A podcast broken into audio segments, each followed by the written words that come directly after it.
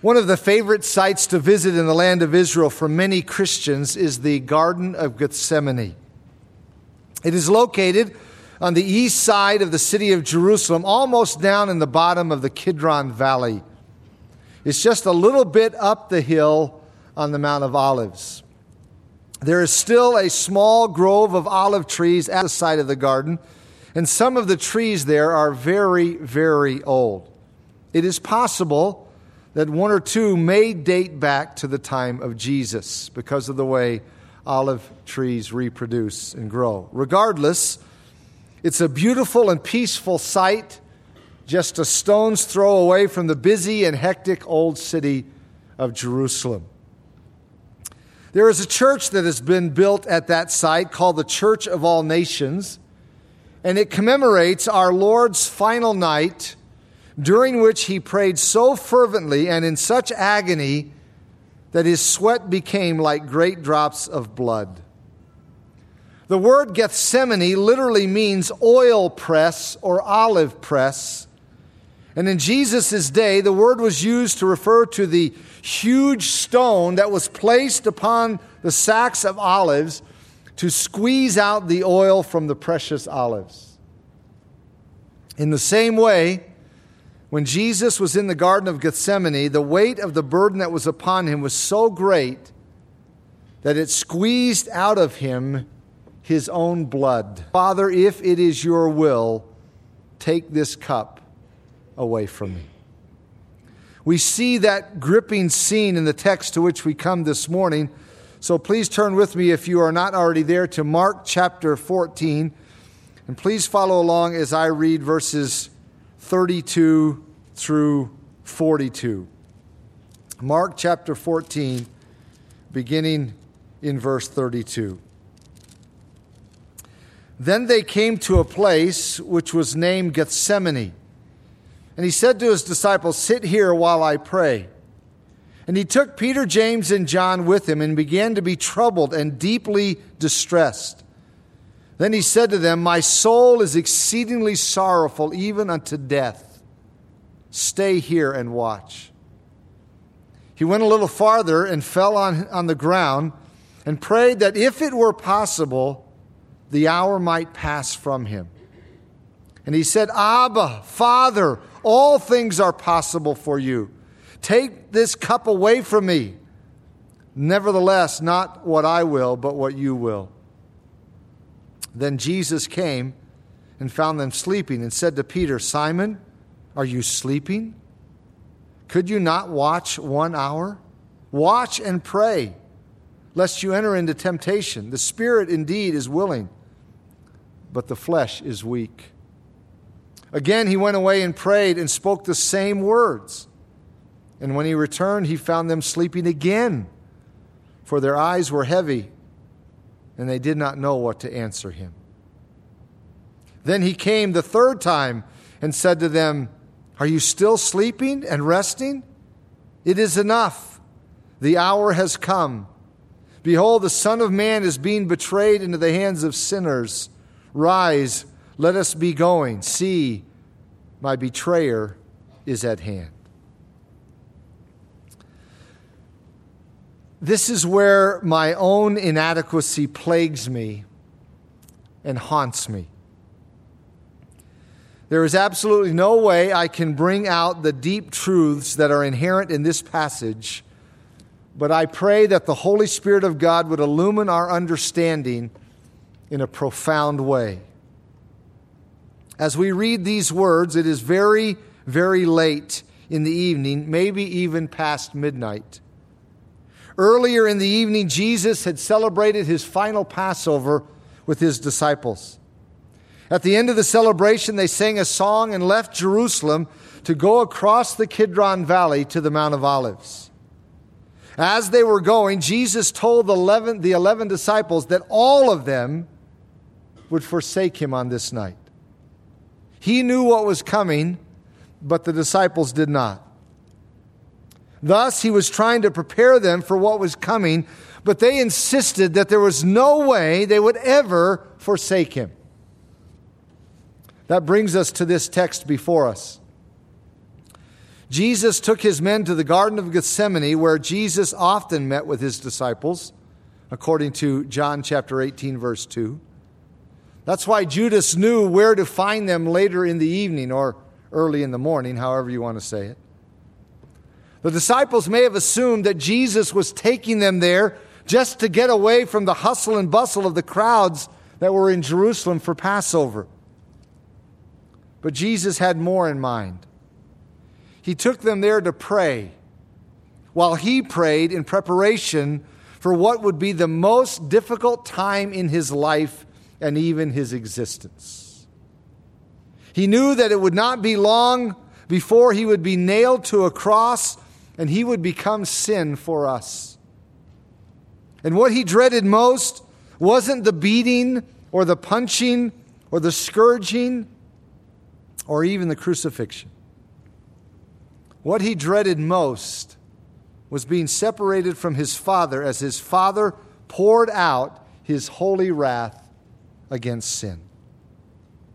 That's what was weighing on Jesus as he led his men to the Garden of Gethsemane for a time of prayer.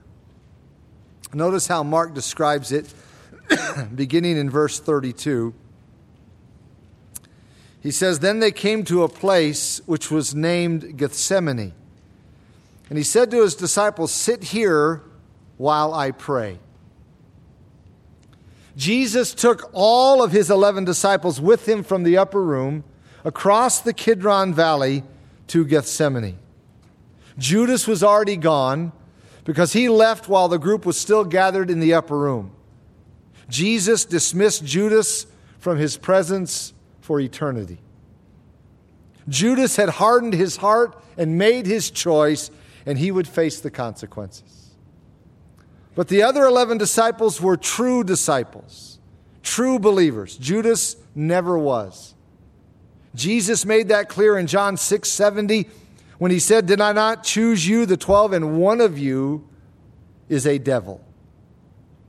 Then John adds this editorial comment He spoke of Judas Iscariot, the son of Simon.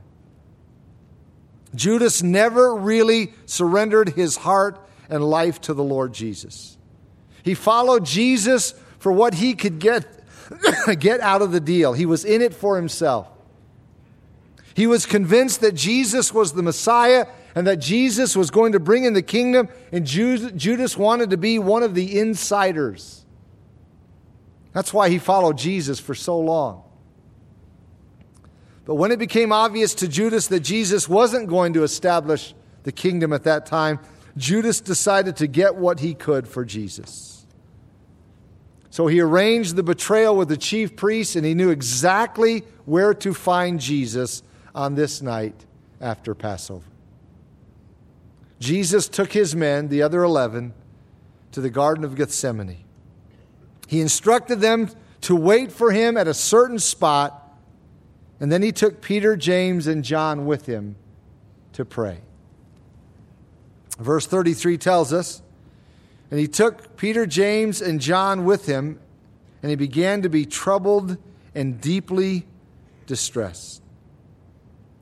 If you are familiar with the gospel records, then you are aware of the fact that Jesus had a unique relationship with Peter, James, and John. James and John are the two sons of Zebedee mentioned here in this verse, along with Peter. It's not that Jesus loved these three men more than he loved the others, but he had a unique role for them to play in the future. Therefore, Jesus spent more time preparing these men than he spent with the other 11 disciples, or the other, what would that be? The other three minus Judas, four, so the other eight disciples. For example, back in chapter 9, we have the record of the transfiguration of Jesus. And, the, and on that occasion, Jesus took Peter, James, and John with him on the high mountain to witness the event. In chapter 5, we have the account of Jesus raising Jairus' daughter from the dead. And once again, Jesus took Peter, James, and John with him for the occasion. So it was not uncommon for Jesus to pull these men into situations that he knew would be important for them and be a part for them to be a part of and to experience. That's what we see here in chapter 14. Jesus brought all the disciples with him to the garden, but then he took Peter, James, and John along to where he was going to be praying. Luke 22 44 tells us he was in agony and that his sweat became like great drops of blood falling down to the ground. Luke, who was a doctor, may have been suggesting a dangerous condition known as, known as hematidrosis, the effusion of blood into one's perspiration. It can be caused by extreme anguish or physical strain. Capillaries dilate and burst, mingling blood with sweat. The word troubled or distressed in this verse describes a feeling of terrified amazement. Jesus knew he knew he was going to be facing God's righteous wrath against sin. No wonder Jesus said in the next verse that his soul was exceedingly sorrowful, even unto death. His sorrow was so intense that it had the potential to cause his death right then. Think about that. The intensity of our Lord's sorrow was such that it just about killed him right there in the garden. God help us if it doesn't make us shudder. Verse 34 tells us Then he said to them, My soul is exceedingly sorrowful, even to death. Stay here and watch. This is so rare to see Jesus in this way. What I mean is, he has always been the one who was there for the disciples. He was their confidence and their rock and their strength, but now he is reaching out to them for strength and encouragement. He is the one who is expressing his overwhelming distress. Again, let me emphasize that his sorrow and his distress wasn't because he was afraid of what the soldiers were going to do to him or what the leaders were going to do to, to him. He was in anguish because he knew it would not be long until he would experience the full cup of God's holy wrath against sin. Jesus had never experienced God the Father's holy wrath. And there had never been any breach in the relationship between the Father and the Son because Jesus had never sinned. So, what Jesus was about to go through was something that he had never had to face and would never have to face again. Beloved, we cannot relate to how awful this was for Jesus to anticipate because we are sinners. We don't know what it's like to have perfect harmony with the Father we, we don't know what it's like to have perfect, unbroken fellowship. But that's all Jesus had ever known. What he was about to experience was something totally foreign to the eternal Godhead. There is no way, no way I can put into words how horrific this experience would be for both the Father and the Son. That's why Jesus was so sorrowful and why he requested that Peter, James, and John watch with him. It's interesting that Jesus told them to watch. That's another way of describing prayer. Colossians 4 2 says, Devote yourselves to prayer, being watchful and thankful. The word watch or watchful simply means to stay awake. Don't go to sleep while you're praying. Who hasn't been in a Bible study or prayer meeting when all of a sudden you hear someone snoring? But there's more to the concept than simply not sleeping. Watchfulness not only refers to staying awake physically, but also to constant spiritual alertness. We need to be alert and aware of what needs to be prayed about in life. That's the way Peter uses the term in 1 Peter 4 7 when he said, Be sober minded and watch unto prayer. You can't help but wonder when Peter wrote those words if his mind was going back to this event. Be sober minded and watch unto prayer. In other words, look for the things you ought to be praying about in life. Keep your eyes open. The evil one wants to make us careless in our praying. He can do this in several ways. Number one, we can just ignore prayer. Or number two, we can become distracted from it so that our minds wander. Or number three, we can get preoccupied with praying about the wrong things, only physical things, not spiritual things. So that's why we're exhorted to watch, be alert. We need to make sure that we don't ignore prayer, and we need to make sure we don't d- get distracted from it so that our minds wander. And we need to make sure that we don't get preoccupied with praying about the wrong things. Peter, James, and John basically did all three of those things. They ignored prayer and slept instead. Their minds didn't focus on the need for prayer. And if they prayed, they prayed about the wrong things because what, because what they should have been praying about was what Jesus had just warned them about in verse 27. He had just told them that they were going to forsake him on this night. So they should have been praying to the Father for the spiritual strength to stand strong. He also told them that he, the shepherd, was going to be smitten. So they should have been praying for what Jesus was facing. That should have been their focus. And that's what Jesus meant when he said, Stay here and watch. Be alert. Think about what I've just said to you. You're all going to forsake me. I will be smitten this night.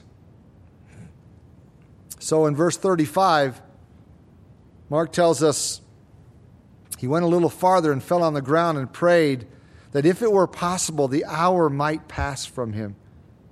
And he said, Abba, Father, all things are possible for you. Take this cup away from me. Nevertheless, not what I will, but what you will. Throughout Hebrew scripture, in passages such as Isaiah 51, Jeremiah 25, Lamentations 4, Ezekiel 23, and Habakkuk 2, a cup is often the symbol of divine wrath against sin. For example, Isaiah 51 17 refers to those who have drunk from the hand of the Lord the cup of his wrath. In Jeremiah 25 15, the Lord God refers to this cup filled with the wine of my wrath. That's why Jesus uses this wording here in verse 36. He would rather do anything than drink the cup of his Father's wrath. He had never disobeyed the Father or displeased the Father, but he was facing a time when he who knew no sin would become sin for us. And when he became sin for us, he would drink the cup of the Father's wrath. That's what he's referring to here in this verse. He is basically saying, Father, if there's any way we can accomplish redemption another way, let's do it a different way. But he knew there was no other way, which is why he followed by saying, Nevertheless, not as I will but as you will. When Jesus said that, please understand that he was not implying that the Father was forcing him to do something he was unwilling to do. He was simply expressing the fact that in his role as the incarnate Son, he was submitting to the Father's will, even though he agonized over the fact that he and the Father would experience such horror when he would drink in full the cup of God's righteous wrath. That's what he was praying about and to be delivered from. Verse 37 tells us Then he came and found them sleeping and said to Peter, Simon, are you sleeping? Could you not watch one hour? Remember, Peter was the first one to say that he would never forsake the Lord, that he would never deny the Lord, which is probably why Jesus addressed this question to Peter. Jesus had simply asked him and the others to watch and pray. But they failed to do that even for an hour. Luke 22 45 tells us that the disciples were sleeping from sorrow. In other words, they were so exhausted from their sorrow that they couldn't hold their eyes open. That's an interesting statement because it seems that prior to this evening and even earlier in the evening, they were completely oblivious to anything that was really going on or anything that was coming down the pike. Jesus had tried to warn them that all this was coming, that he was going to die, he was going to be delivered to the uh, to the chief priests and then to the Gentiles, the Romans, etc. He had tried to tell them, but it seems like they never got it. However, maybe Jesus' words about his death and their, forsa- their forsaking of him were finally beginning to register with them. It seems that at this point, the emotional strain was also wearing on the disciples. By the way, have you ever been like this? Have you ever been so emotionally spent that you couldn't stay awake? I remember only one such occasion in my life. Usually, when I am emotionally distressed about something, it's the opposite. I can't sleep. I lie awake and I think about the issue and I chew on it and I wrestle with it and I worry about the issue. And if I worry long enough, I might get around to praying about the matter. Now, don't look at me like that. You do the same thing. My point is that my usual response to mental distress and turmoil is to stay awake because I'm unable to sleep. But on one occasion, I went through something that was such a strain that it wore me out to the point of falling asleep from emotional exhaustion, and I couldn't stay awake. That seems to be what is happening here. The disciples were so emotionally wiped out that they just fell sound asleep when they should have been watching and praying. In verse 38, Jesus says again to them, Watch and pray, lest you enter into temptation. The spirit indeed is willing, but the flesh is weak. Jesus acknowledged that there was a part of them that wanted to watch and pray, but their flesh, that is their body, was winning out over their inner desire to watch and pray. When Jesus uses the word flesh here in this sentence, don't take it to mean the sinful nature. I don't think that's what Jesus means at all. Sometimes the word flesh is used that way in Scripture but this context does not point to that meaning. Jesus is merely referring to the weaknesses that come with human infirmity. That's why the NIV translates the word body here in this passage instead of using the term flesh. Our bodies get tired and get hungry and get thirsty and get worn out and get weak. Now, those things are not wrong in themselves, but they can lead us to do wrong. For example, it's not sinful that we get tired. That's because we just have human frail bodies. We get tired. It's not sinful that we get tired, but when we get tired, that can lead us to sin. Have you ever been tired and as a result you snapped at someone or yelled at someone or berated someone, that's wrong. That's sin. It isn't sinful to get tired, but it is sinful to angrily lash out at other people.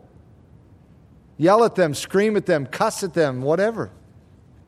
That's just one way the weakness of our bodies can lead us to sin if we aren't careful.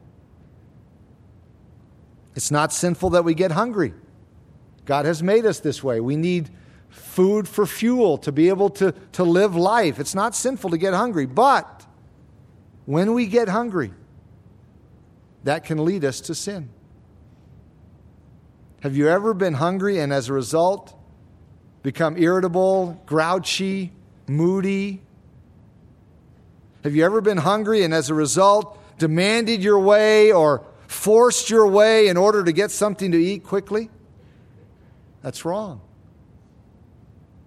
It isn't sinful to get hungry, but it is sinful to be rude or ill mannered or self centered.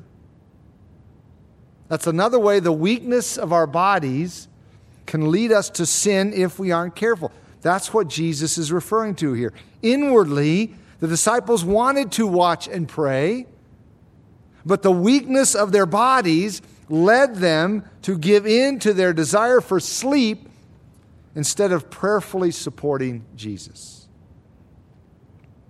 He tells them, Watch and pray, lest you enter into temptation. Temptation is coming right around the corner. You're going to be forced with a choice to flee and forsake me or stand with me. You should be praying. And there was a part of them that wanted to be praying. But the weakness of their bodies won out. Verse 39 tells us again, he went away and prayed and spoke the same words. Beloved, don't pass over the agony of this event. We often think about and meditate on the agony of Jesus on the cross, and well, we should. But this is a foretaste of that very same agony. Jesus detested the thought of being out of fellowship with his Father and being out of harmony with his Father. That's all he had ever known in his, in his life and throughout all eternity past. But now he faced the indescribable agony of drinking the Father's cup of holy wrath. If you or I ever had to do that, it would be an awful thing, but it would not be an unnatural experience. What I mean is, because we are sinners, we deserve the Father's wrath. So it would not be unnatural. It would be, in a sense, expected. But Jesus was so pure and perfect and holy and flawless that the thought of him facing the Father's wrath was an oxymoron. It was an utter contradiction.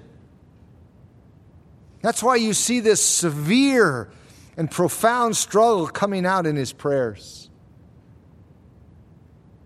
Verse 40 tells us, And when he returned, he found them asleep again, for their eyes were heavy, and they did not know what to answer him. The weakness of their bodies won again. They didn't exercise the spiritual strength to overcome the infirmities or frailness of their bodies. They fell asleep again. Jesus was alone in this struggle. It seems from the way the passage reads that he wanted and longed for their support and their prayers, but he didn't get that from his men. It is a pathetically sad scene the one who had given and given and given throughout his life and throughout his ministry, didn't have anyone to give him the support and the prayer he longed for in his greatest hour of agony. Have you ever been burdened about something, so burdened about something that you can't think of any new way to pray about it? You find yourself praying the same thing over and over again. In fact, I remember one lady telling me when she was going through, a, uh, it was a horrendous situation, that she would go into her room to pray and she just would say, Same prayer. That's all she knew to say. Same prayer. I, I Lord, I don't know what else to say. It's the same prayer. Multiply the weight of that burden a thousandfold And that's what Jesus was going through in the garden. He was so burdened and so weighed down that he just kept praying the same thing over and over again. But this was no vain repetition. These were words uttered from a broken heart. He said it and said it and said it again. And when he knew it was time for the dominoes to begin falling, he went back to wake his disciples. Verse 41 tells us And he came the third time and said to them, Are you still sleeping and resting? It is enough. The hour has come. Behold, the Son of Man is being betrayed into the hands of sinners. It hit me as I contemplated this verse and this story that Jesus experienced what you and I often experience, in that he experienced the dreadful silence of heaven. There is no reassure, reassuring voice from heaven. No dove descends like at his baptism. It's just total silence. And Jesus must walk through what is before him. Beloved, it's often that way for us, is it not? We cry out to God in our pain, and there is no voice no dove, no angels, and we must face whatever it is we are walking through. But the Lord walks with us through it. Jesus was alone. Not only did Jesus have to face the agony of the cross alone, he also had to face the venom of unjust leaders and sinful soldiers when he was betrayed by someone to whom he had given so much. It's important, very important, extremely important that we understand that there was a sense in which Judas, the betrayer, was a friend of Jesus. Psalm 41 9 says, Even my close friend, whom I trusted, he who shared my bread, has lifted up his heel against me. That last phrase means he kicked me when I was down. He lifted up his heel against me. He kicked me while I was down. That's what Judas did to Jesus. Jesus has just been in agony to the point of sweating drops of blood, and when he arose, Judas came up to him to betray him with a kiss. You talk about kicking Jesus when he was down? That was it. It's exactly what Judas did. And Jesus knew it was coming. He says here in verse 41 the hour has come. In other words, now it is time for everything to begin moving toward the cross. So in verse 42, Jesus says, Rise, let us be going. See, my betrayer is at hand. What a pitiful statement.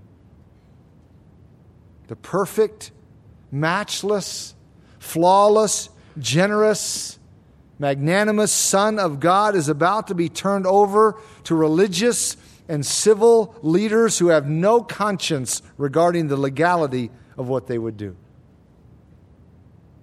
He is about to be turned over to brutal soldiers who will show no mercy in the cruel and barbaric treatment they will inflict upon him. He is about to experience what no man has ever or will ever experience because he is about to drink the full cup of the wrath of God in only a few short hours. And he, and he knows all of it is coming. No wonder the writer of Hebrews tells us that Jesus understands and Jesus cares. He has been through more hurt and more heartache than we will ever experience. And he was a man. Don't ever forget that. Yes, he was God, but he was fully and truly human. He experienced heartache and grief and brokenheartedness beyond description. That's why the writer of Hebrews reminds us that Jesus knows what it is like, he understands, and he cares. Turn with me to Hebrews 2 as we close this morning, over near the end of the New Testament, before the book of James, before 1st and 2nd Peter, Hebrews chapter 2.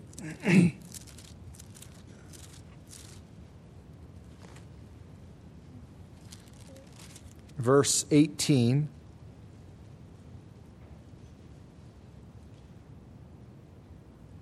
Verse 18 says, For in that he himself has suffered, being tempted, he is able to aid those who are tempted. How long has it been since you've seen that verse? Jesus can help you when you are tempted. Jesus can help you when you are suffering because he has suffered and he was tempted. He knows what it's like to have your heart broken. He knows what it is like to be in mental agony. He knows what it is like to feel like you are stretched beyond measure, that you just cannot take anymore. He can help you. Turn to Him. Look at chapter 4, just a couple pages over to the right. Chapter 4, verse 14. It says, Seeing then that we have a great high priest who has passed through the heavens, Jesus, the Son of God, let us hold fast our confession. For we do not have a high priest who cannot sympathize with our weaknesses, but was in all points tempted as we are, yet without sin. That verse reads somewhat awkwardly because it's a double negative. It says, We do not have a high priest who cannot sympathize. Double negatives aren't good in English, but they are in Greek. In Greek, it is a strong way to affirm something very positive. So this verse is saying we do. We do have a high priest who can sympathize. Get that truth in your heart. We do have a high priest that can sympathize. He knows, he understands, he can relate to what you are going through in life. He has walked through it. He has been there. He has been brokenhearted. He has been grieved. He has been to the point where he felt like he was going to die from mental anguish. So turn to him for grace. As verse 16 says, Let us therefore come boldly to the throne of grace that we may obtain mercy and find grace to help in time of need. Oh, what peace we often forfeit. Oh, what needless pain we bear, all because we do not carry everything to God in prayer. That's the way the songwriter said it and it can't be said any better. Let's bow together as we close this morning.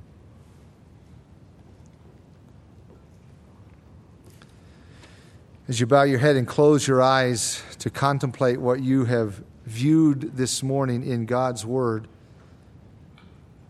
seeing the agony of the Lord Jesus,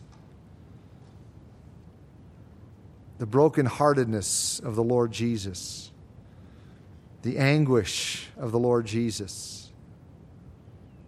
It's a reminder to us that He's been there, He knows, He understands, He cares. So turn to Him. Turn to Him this morning.